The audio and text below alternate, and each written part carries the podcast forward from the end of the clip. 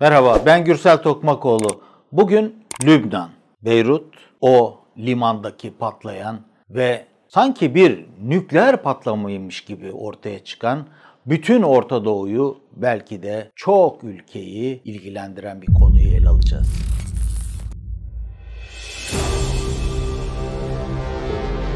Lübnan Orta Doğu'nun kapısı, Doğu Akdeniz'in kıyısı, Levant bölgesinin ticaret merkezi. Hani belki daha eski yıllarda Soğuk Savaş döneminde orada ticaret dönüyordu da belki kara para da aklıyorlardı.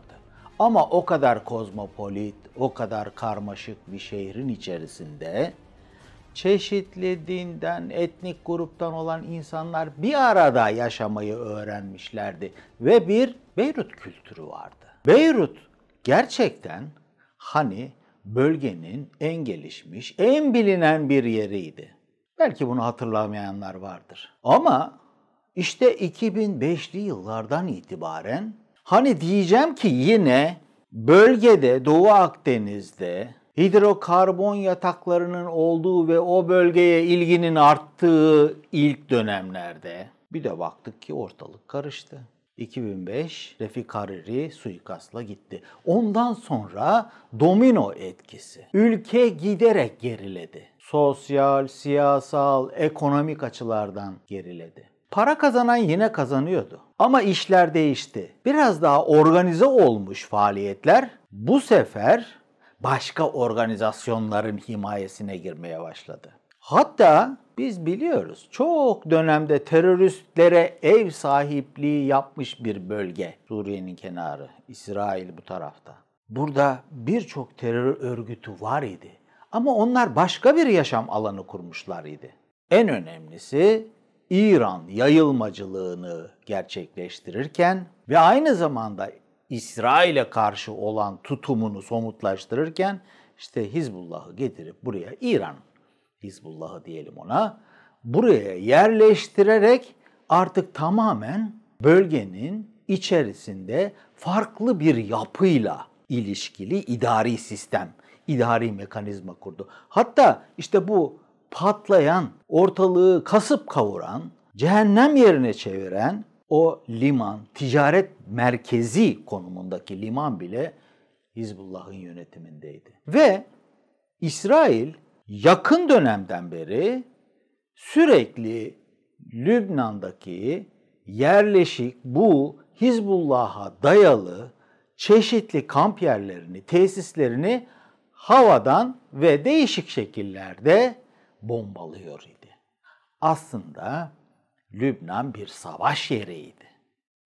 2005'ten bugünlere kadar o kadar çok, sayısız diyebileceğimiz kadar bombalı eylem oldu ki terörün merkezi konumuna düştü. Hani o şaşalı dönem geride kaldı. Zaten istikrarsız, zaten kaotik bir dönem vardı. Tabi 2015 civarı o DAEŞ de gelip burada ben de teröristim canım işte Lübnan'da bir şeyler yapmam lazım deyip birkaç eylem yapmıştı. Hariri'nin oğlu başbakan oldu. Ben başbakanlık yapamam bu ülkeye dedi. Düşünebiliyor musunuz? Diplomasi, politika ve uluslararası ilişkiler boyutunda tamamen ben bu ülkeyi yönetemem diyeceği noktada. Hani geri planında bir sürü şey vardır ama iş artık çığırından çıkmıştı. Bunlar Lübnan halkının e, sorunu değil diyeceğim. Yani orada masum insanların, birbirleriyle yaşamayı öğrenmiş insanların aslına bakarsanız yarattığı bir durum değil. Hep dışarıdan etkilerle bunlar oldu. Hani diyeceksiniz ki kimler etkiliyor? İşte söyledim ya işte İran tarafı var, ne bileyim Suriye, Esad tarafı var, İsrail tarafı var. İşte Arap devletleri, Körfez ülkelerinden gelip buralara üstlenmeye çalışanlar var. Birleşik Arap Emirlikleri, Suudi Arabistan hep o bildiğimiz yapılar. Ama Avrupa, Fransa, zaten Fransa biliyorsunuz bu Levant bölgesini monik alanı içerisinde görmüş idi. Yani o bildiğimiz mandater yapının olduğu Birinci Dünya Savaşı sonrası düzende de Fransa buradaydı. Daha sonra hiç bırakmadı. Zaten Lübnanlı'ya gidin Fransızca konuşuyor. Hani Arap da olsa, başka bir şey de olsa Fransızca konuşuyor. İrtibat vardı. Ama burasını arka bahçesi gibi görüyor idi. Ve Doğu Akdeniz'de sayısız ülkenin savaş gemileri cirit atıyor diye son 5 yıldır hep yazıp çizdik. Amerikan gemileri burada Fransız, İngiliz, Rus. Zaten Ruslar hemen Suriye'de e, askeri üsleri var. Hava üssü, deniz üssü. İsrail. İsrail sürekli istihbarat uçağı, keşif gözetleme uçağı uçuruyor. Yani Lübnan hava sahasının kontrolü aslında İsraillerin elinde. Bakın böyle bir ülke ben ölüyorum, can çekişiyorum diye zaten söylüyor idi. Şu işe bakın ki iş adamlarının çoğu bunu hissetmişti ve ülkelerinden çıkıp gitmişlerdi. Hani Avrupa'nın değişik şehirlerine veya işte Rusya'ya veya başka yerlere gidip yatırım yapmışlardı. Hatta Türkiye'ye gelenler bile olmuştu. Bu ülke karışacak, patlayacak, bizim de çoluğumuz çocuğumuz var, kendimizi emniyete alalım diyen imkan sahibi iş adamları dışarıda birer iş yeri, ev açtılar ve bu yapıdan kendilerini korumaya çalıştılar. Orada kalanlar ise sorunu üstlenenler mi oldu? Kaygan zemin, istikrarsız yapı ve birçok organizasyonun işte işin içerisine girdiği kaotik yapı. 2013 yani 6 yıl önce diyor artık herkes böyle söylediğine göre söyleyelim. Bir gemi dolusu 2750 ton amonyum nitrat yani buna gübre de diyebiliriz. Getiriliyor burada limanda bir yere konuyor mahkemesi görülen bir vaka. Bazıları bunu unutuyor bile. Ama unutmayanlar da var. Düşünebiliyor musunuz? Bir ticaret limanı içerisinde hemen denizin kenarında boyu işte 125 metre kadar bir depo düşünün. Bu o, deponun içerisinde 6 yıl bir patlamaya sebep olabilecek, nükleer patlama gibi etki yapabilecek malzeme 6 yıl durabiliyor. Hani havai fişek bile koyamayacağınız, askeri malzemeyi bile 3 gün tutabileceğiniz bir liman ki burası Hizbullah'ın kontrolünde bir alan. Orada uzun yıllar duruyor. Niye duruyor? Niye dünyanın bütün istihbarat örgütleri orada o amonyum nitratın olduğunu biliyor? Hatta mahkemede davası bir şekilde ilerliyor. Bir takım raporlar, kağıtlar gidiyor geliyor. Ama devleti yönetenler aciz. Neden onu oradan alın kardeşim bunu diyemiyor? Bakın patlayacak bombayı siz tutuyorsunuz kalbinizde. Yani Lübnan demek, Beyrut demek, Beyrut demek, Beyrut limanı demek. Kalbi orası. Orada tutuyorsunuz. Ama işte örtülü bir faaliyet yapacak insanlar bu işi çok iyi planlarlar. Dışarıdan getirip de oraya bomba atmazlar. Yani uçaklarla taarruz etmeye gerek yok. Denizde gemiyi yanaştırıp topa tutmaya gerek yok. Orada zaten patlayıcı var. Onu tetiklersiniz patlar. Bunun hesabını kitabını da yapar. İstihbarat örgütleri bunu yapar. Terör örgütleri bunu yapar. Milis güçler bunu yapar. Amonyum nitratı kendi halinde bırakırsanız patlamaz. Hatta altına çakmakla ateş yakın patlamaz. Onu patlayacak, tetikleyecek bir yapıya daha ihtiyaç var. Bakınız ki o depoda ne varsa belki Hizbullah'a ait mühimmat ki böyle hani söylentiler var da ben de onları tekrar ediyorum aslında. Görmüşlüğümüz yok haliyle. Elimizde bir kanıt yok. Ama yaklaşık 5-6 dakika orada patlama var. Video görüntülerine bakın. Orada büyük bir patlama ve yangın. O patlamalar mühimmat patlaması. Yani orada ne bileyim işte mutfak tüpü patlamıyor. Ne bileyim orada işte içine gaz doldurulmuş soğutucular patlamıyor. Orada ne patlıyor? Mühimmat patlıyor. Çok uzak mesafelerden bile çekilmiş görüntülerde bakıyorsunuz ki orada pıtrak gibi bir şey patlıyor. Nereye kadar patlıyor? O büyük patlamayı yani nükleer patlama gibi olan ve basınçla oluşan o mantarı oluşturan yapı tetikleninceye kadar. E peki orada her neyse bir patlamaya uygun bir şeyler varsa onu kim patlatıyor? Hani şimdi Lübnanlı yetkililer araştırıyoruz diye söylüyor ama ilk bulgulara göre de bu bir ihmaldir dedi. Yani sanki elektrik kontağı çıktı, orada yangın çıktı, bir şeyler patlamaya başladı, gitti amonyum nitrat patladı. Böyle diyeceksiniz tabii. O ülkeyi yönetiyorsanız böyle diyeceksiniz tabii. Ama e, biz de oradaki işte kendi çevremizi kullanarak soruyoruz, soruşturuyoruz. Bu iş nasıl oldu, kim yaptı diye söylentiler çok. Kendilerine göre delil de gösteriyorlar. Şimdi onlar ispatlanmadığına göre biz bir tarafta tutalım. Ama zincirleme bir patlama var mı? Var. Zincirlemenin ilk başlangıç halkasında orayı ateşleyen neydi? İhtimaller diyelim ona. Evet gerçekten ih- ihmal olabilir. Hani tesadüfen kaynakçı orada kaynak yapıyordur falan. İkincisi bir roket atılmıştır. O onu tetiklemiştir, o onu tetiklemiştir.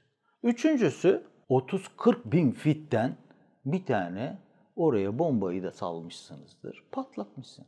Yani bunların hepsi olasılık. Şimdi biz bunları öğrenemeyeceğiz. Yine söylentiler halinde kalacak. Ama ortaya çok basit, tarif edebileceğimiz durum ortaya çıktı. Yönetilebilir bir ülke. Artık her şeyiyle tamamen dökülen, kaotik duruma düşmüş, aslında diz çökmüş bir ülke. Şimdi bakınız. Amonyum nitrat, hani dedim ya gübre, gübre türevi bir kimyasal madde. Bu konuyu şöyle bir işaret edelim. Bugün Hiroşima'ya atılan nükleer bombanın patladığı günün hatırlandığı gün. 65 yıl oldu. Evet Amerika Birleşik Devletleri Japonya'yı yani Hiroşima ve Nagasaki'ye attığı nükleer bombalarla diz çöktürdü. Bunu hatırlayalım. Japonya gibi bir imparatorluk ve büyük bir güce sahip ülkenin diz çöktürülmesi bir patlamayla oldu. Şimdi gelelim ayın 4'ünde saat 18'de o Beyrut'taki limanda hadiseye. O hadise de bir patlama neticesinde Lübnan'ın çökmesine sebep oldu. Değerli dostlar, dünya çatışma tarihi, harp tarihi artık bunu yazacak. Bu da bir çizgi oluşturuyor. Belirli bir noktadır. Bir ülke, Lübnan gibi bir ülke, Lübnan büyüklüğünde veya o güçteki bir ülke işte bir patlamayla diz çöktürülebilir. Bu da bir örneklik teşkil edecektir. Hani çatışma tipleri bakımından birçok şeyi işaret ediyorduk. Artık bundan sonra bunu da hatırlayalım. İşte orada başka yapılara, başka ülke unsurlarına dayalı olarak zaten problemli hale gelmiş ülke şimdi diz çöktü. Yardımlar yapılacaktır. Belki para yardımları da yapacaktır. Ama güvende olması gereken bir insan kitlesi var. Lübnan halkı orada güvende olmak istiyor. Hani parasını kaybetmiş de olabilir. işini kaybetmiş de olabilir. Okula gitmeyecektir çocukları belki. Belki fırınların önünde kuyruk oluşacaktır. Belki işte hani söyleniyor 300 binden fazla ev artık oturulamaz o. Evi de olmayacak. Belki hani çadırda kalacak. Ama güvende olmak istiyor. Peki bu güvenliği kim sağlayacak? Şimdiki idari mekanizma mı? Yani 6 yıldır o mühimmatın orada durduğunu bilmeyen insanlar mı? Şimdi ey halkım ben sizin güvenliğinizi sağlayacağım bana itimat edin diyecek. Bu itimat bitti. Yani Lübnan'da şu anda olağanüstü şartlar var. O zaman uluslararası sistem mi dersiniz? Yoksa gerçekten yeniden buraya imar edilecek, güvenliğini sağlayacak bir mekanizma dersiniz. Bir şeylere ihtiyaç var. Ha tabii o oradaki politik otoritelerden istifade edilir. Onların resmiyeti içerisinde işler çevrilir ama bakın durum gerçekten feci. Çünkü burası önemli. Hani Arap Baharı'nda bir süre biz Doğu Akdeniz'de, Akdeniz'de ülkenin zaten döküldüğünü görmüştük. En sonunda işte Suriye, Libya hala daha problemli. Ama bakın yanan bir yara halinde şu anda gerçekten dramatik bir duruma düşmüş olan Beyrut, Lübnan. Burası terör örgütlerinin yuvası olursa burası diğer ülkelerin silahlı güçlerinin atış alanı haline gelirse ki müsait bir durum olduğunu işaret ediyorum. İşte olay genişler.